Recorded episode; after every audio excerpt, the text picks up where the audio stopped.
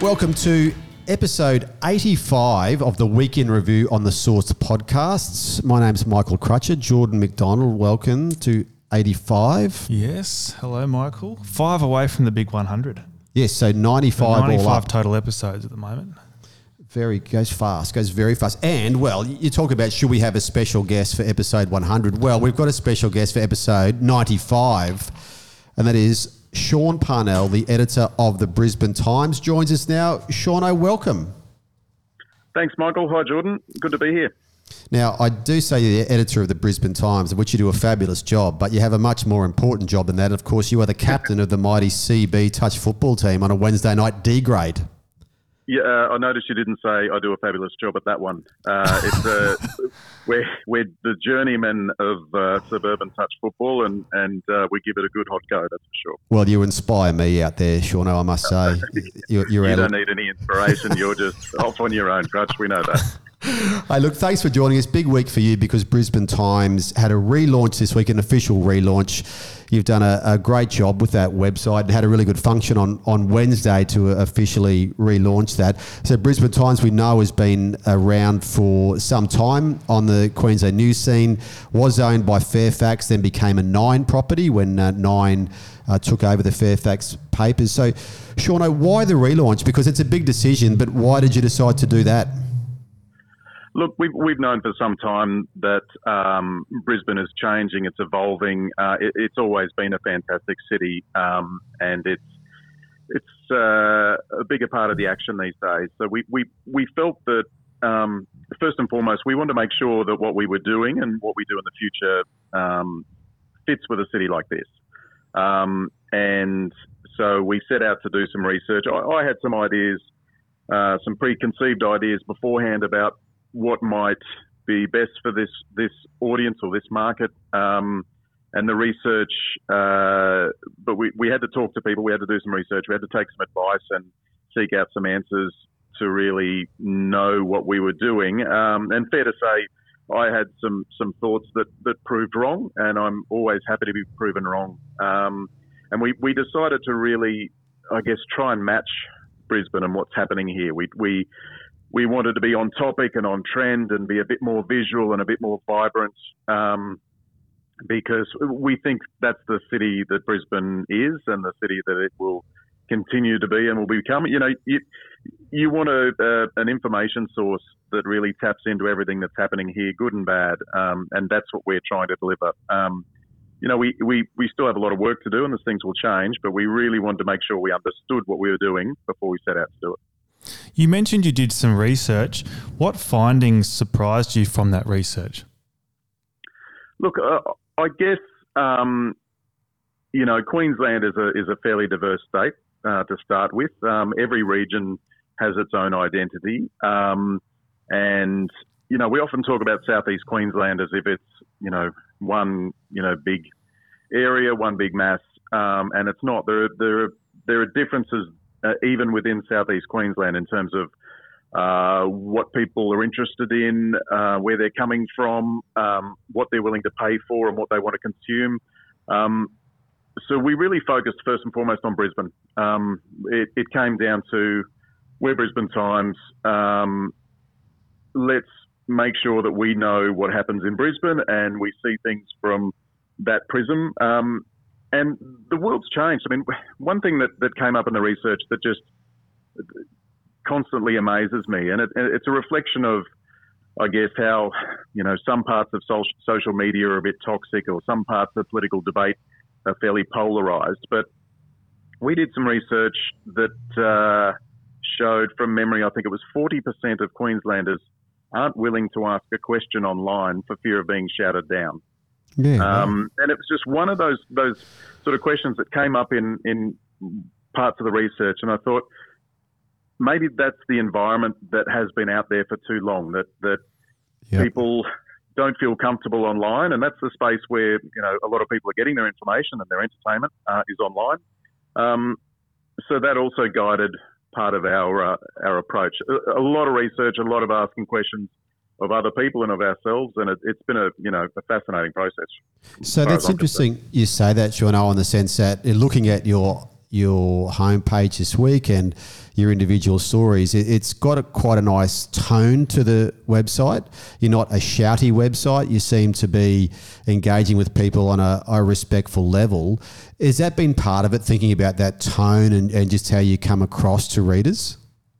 Yeah, I mean, we don't want to, you know, if the way I see it, if if if our journalists are keeping uh, in touch with their community, which is, is Brisbane, and that's that's their audience, then they'll get a feel for how people are feeling about issues. Um, but we're not going out there to to fire people up or yep. to get them to hate the other side or to terrify them uh, about something. If people are scared, we'll reflect that. You know, if people are yeah. hopeful, we will reflect that. Um, but one thing we have found in our research is that, that um, the people who live and work and, and play in Brisbane, they're really smart people. You know, they can see through any attempt to try and um, spin them or give them clickbait or whatever. They're very smart people. They'll make their own minds up. Um, they just want the information, they want the news, um, and they want someone uh, responsible to, to give it to them. And that's that's a challenge for us is to meet uh, fit that brief.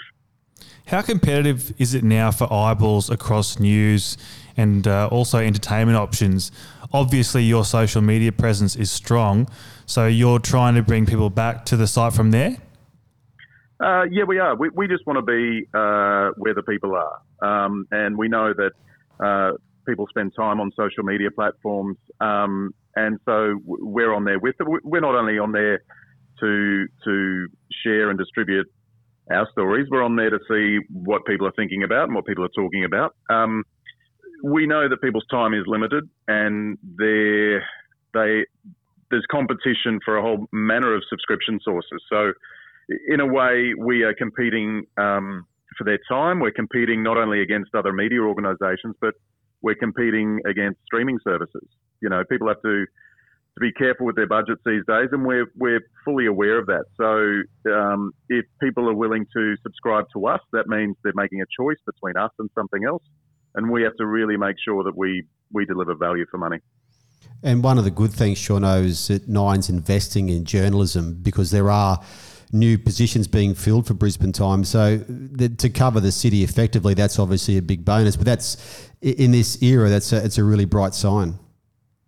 Oh, it is. And I, the, one thing that, that um, has amazed and comforted me is that the organisation is behind this. You know, sometimes uh, working or living in Brisbane, you get a bit of a chip on the shoulder that you know people down south think of you differently. Um, that hasn't been the case at all. We, have had we've had full support for what we're trying to do. Um, we've hired, I think, seven people in seven months now, and and a good mix of people too. Um, you know, i have been, a, I guess, a career journo, but we've brought in a few people who don't have that traditional journalism experience because we want new ideas and new ways of doing things. Um, but yeah, as editor, I'm also conscious that um, to have had investment uh, in this um, point in the market and in the industry, um, you know, we're incredibly incredibly grateful. Uh, we think that's a reflection of of what the company uh, sees in Brisbane and, and, and hopes for Brisbane. And uh, yeah, we just need to do it properly.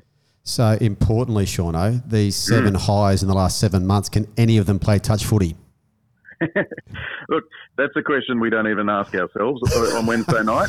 Um, well, we can't. I, I, know you can. I know you can. You can fly away. Uh, oh, that's I very really, generous of you my uh, fine motor skills went years ago, and the, the, the remaining motor skills are gone. So um, I, I think Definitely a couple not. of them could play. Whether they want to mix with us is, is a completely different question. Well, don't show on the video. That's the most important of the game. They'll never turn up anyway. Hey, Sean, I, I, know your time's been at a minimum this week because of all that's happened with the relaunch, but uh, well done on it. It looks really good. You should be proud of it. And thanks for joining us today. Thanks, guys. Appreciate the time.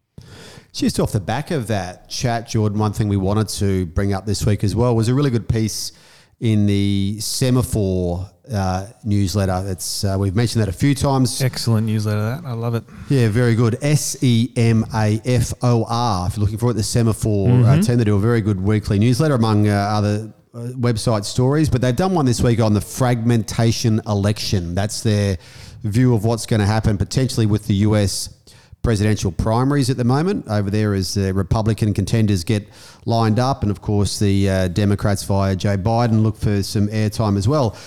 They're calling this a fragmentation election because of the trend for niche outlets to get airtime with the candidates at the expense of traditional media outlets.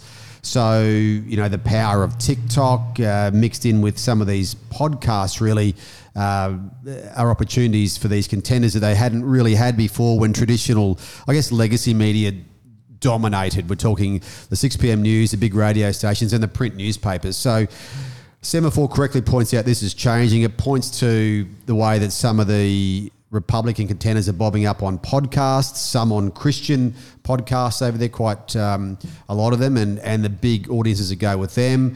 They're saying here that one of the most media savvy of the Republican field, uh, Vivek Ramaswamy, uh, they're saying is appearing in every media venue that will take you, and when there are none left, create your own. so it's a bit of that look at you know how you get these audiences in, a, in, in an era that changes so much. One thing they mention is that traditionally the debates between the candidates have been good uh, traffic for TV, but they're saying without Donald Trump there, if Trump's not there, the audiences may be really small. So again, we're looking at you know how these audiences, how these contenders reach audiences, which has been a problem everywhere in the modern era. Max Tani from Semafor writes that 2024 is shaping as the first election of the age of fragmentation. Every legacy broadcast medium is in decline. Cable news is steadily shrinking. And we've got also Facebook pulling itself out of the business of news and politics. Twitter remains a real but diminished force. But they say even trying to pick out some of those podcasts is tough because Joe Rogan is the highest rated podcaster and a sought after destination for any national candidate. But among podcast listeners who say they have a favourite podcast, Rogan has only a 5% market share, a remarkable sign of the splintered new media landscape. And you see this all the time in your work on social media in particular. You just see those audiences, you know, fragmenting and just trying to keep, I guess, engagement through different channels. Yeah, absolutely. People are really um, fine tuned you know the the content they're seeing and who they support and where they're spending their time. Um, so it's yeah, it, it, it's interesting to see it play out on such a grand stage now with the the presidential candidate. It's uh, it's it's interesting. Now, talking about playing out on a grand stage, you want to talk about the FIFA Women's World Cup ratings. Yeah, I did want to bring it up. It's um, it's always good to get around the Australian teams when they're when they're doing well and playing well. Um, and the Australians are really loving the women's uh, yep. campaign in FIFA at the moment. The first game against Ireland um, actually broke the record for the most watched women's sports match in Australia. It averaged an audience of 1.93 million people. Wow. It's extraordinary Big numbers. numbers. Yeah. And then their game against Canada the other day, um, they had an uh, audience of 1.54 million viewers. Yep. What I was really interested in was the post game, or the post match segment. You're just shy of a million people still watching that. Yeah, okay. So you've held on to most of the audience yep. there. Um, keep in mind here, though, to compare to other numbers, the Matildas' first match didn't come close to some of the other historic um, local sporting events. So Ash Barty, for example, 3.6 million tuned in for that one. She's box office gold, Ash Barty, isn't she? Yeah, she is. When she won the um, Aussie Australian Open in 2021. Uh, and then the 4 million who watched Australia and England in the 2003 Rugby World Cup yeah, final. Unfortunately. But it is still one of the largest television audiences of the year, beaten only by the three NRL State of Origin clashes, which is pretty amazing. Yeah, it's huge. But um, look, I just wanted to mention it because I think it's really pleasing that Australians are getting behind the national women's team. Um, the audience audiences seem to be really interested in their campaign and mm. really sort of pushing them toward a hopeful victory. Um, I don't enjoy watching soccer at all, never have. But uh, I must admit, I feel the pull. I feel like I need to watch in case you know, or I might miss you know an important part of their history yep. as a team. So, you know, Australians do love sport. That is the underlying uh, the underlying appeal here. But do you think there's more to it? Yeah, I must say these have been huge numbers. I've been pleasantly surprised at the numbers. They've been big, especially in the competition. We've mentioned on the Week In Review a few times the amount of sport lately. It's crazy amounts of sport. I mean, you know, the World Swimming Championships in which Australia dominated and, and, and topped the medal tally, has sort of got put underneath uh, Mm. the FIFA women's tournament. And also the Ashes is happening over there as well in the UK.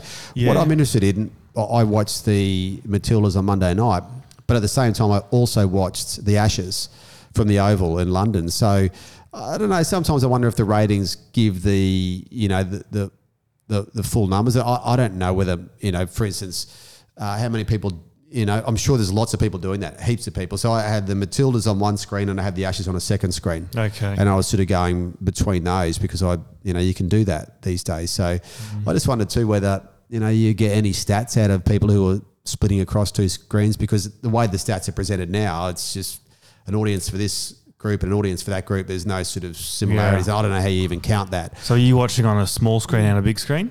Yeah, so two screens? Who was so- on the big screen though? The soccer was on the big screen. Oh, okay. And the cricket was on my iPad. I really thought the cricket might have won you over there. No, I was overruled in the house. But then people kept putting their head over the top of my iPad to watch the cricket. Of course. Mm. So I said, hey, hang on, hang on a sec. Let's, Yeah, you know, yeah, let's, yeah. let's, let's so.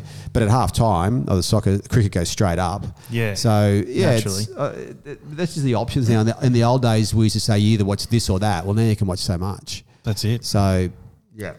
Uh, now, one thing we wanted to talk about today is uh, we used to call it Twitter. Yep. Now we call it X because now they call themselves X. There's so much going on in this space. What are you going to start with? There is an interesting story this week where X or Elon Musk is suing over claims that hate speech has risen since he purchased the uh, the the company. He's suing the Centre for Countering Digital Hate, or the CCDH as we'll refer to it ongoing, because I'm not going to repeat that a million times. Um, because they've claimed that the hate speech has increased since he purchased the company.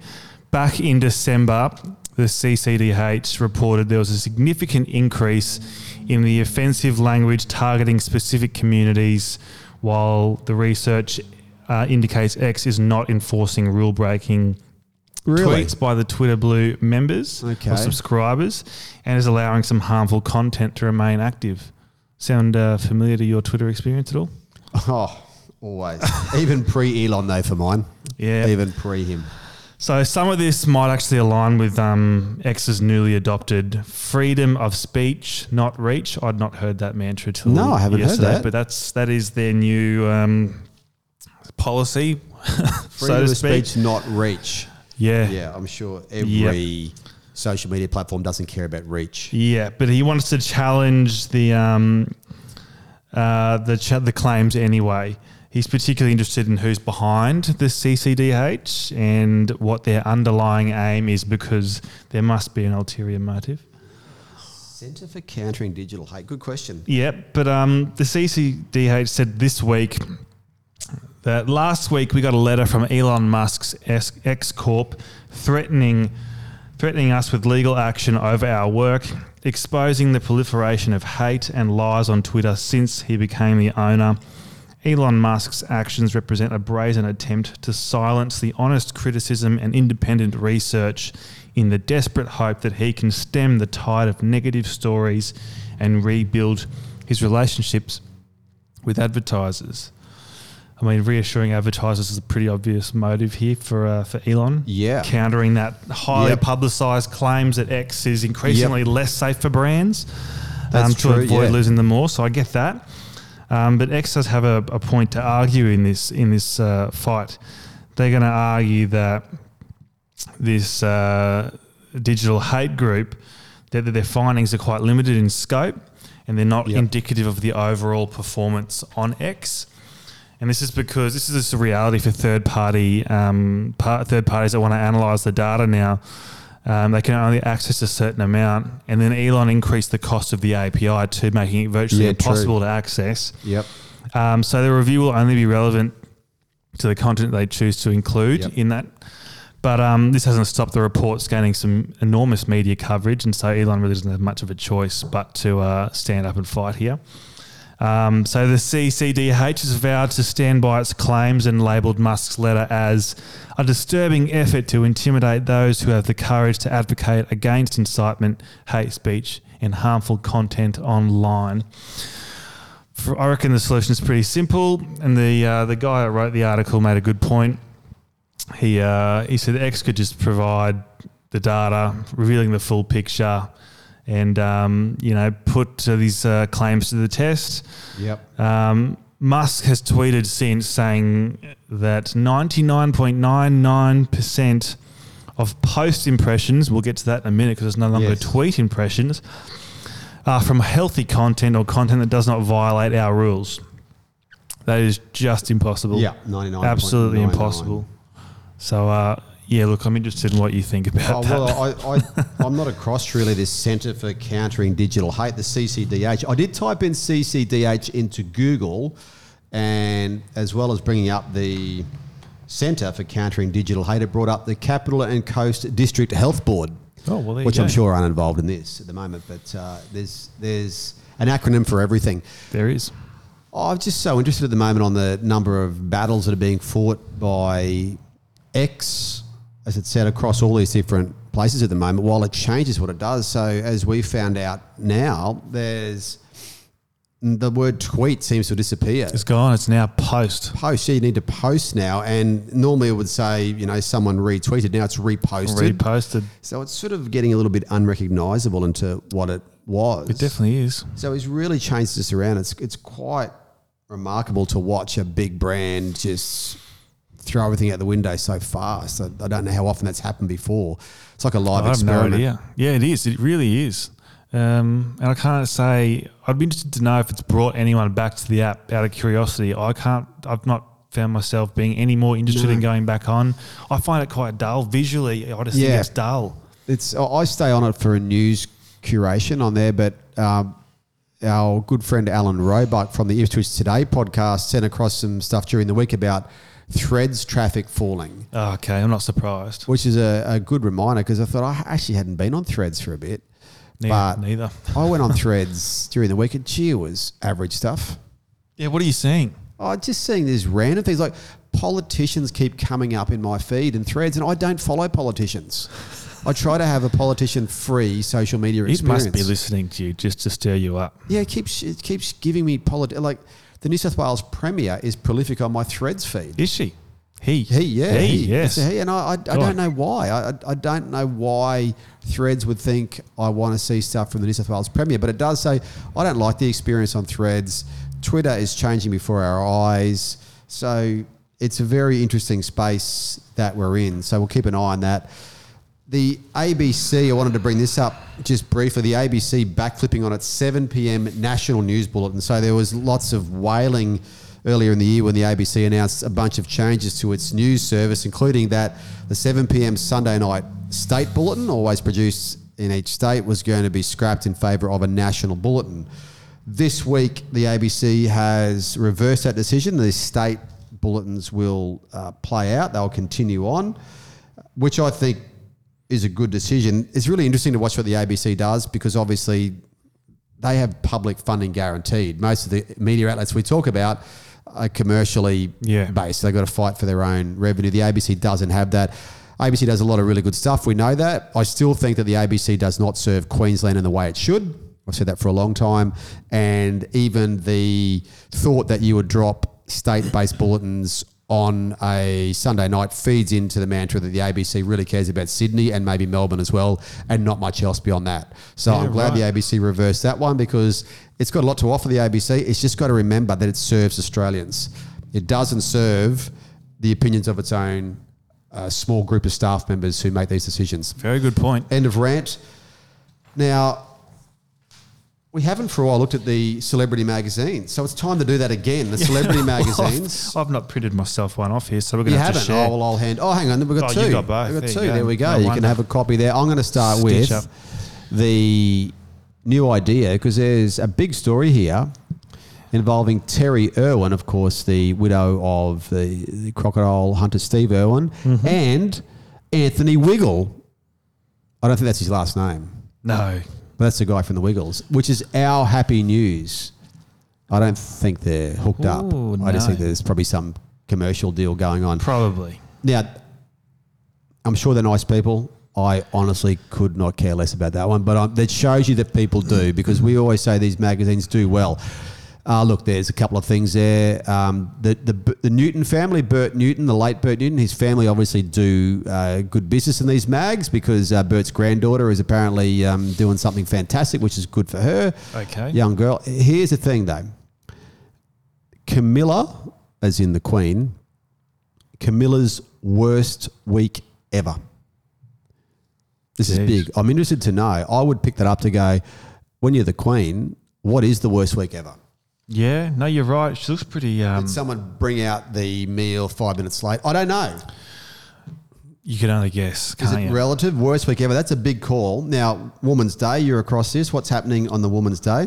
yeah, so we have George and Amal. They're married in Italy.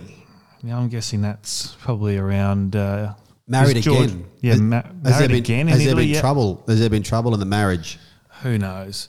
George Clooney looks very happy on the front page. He does look pretty happy, and I'm, I'd be happy too. He's got a brilliant house in Lake Como, so I'm wondering if it's out there. Yep. Um, to the left there, we have some royal coverage. So Harry's secret trip to Africa with Archie. Wasn't very secret if they've got photos. No, there's a very. Uh, it's very well covered by the looks.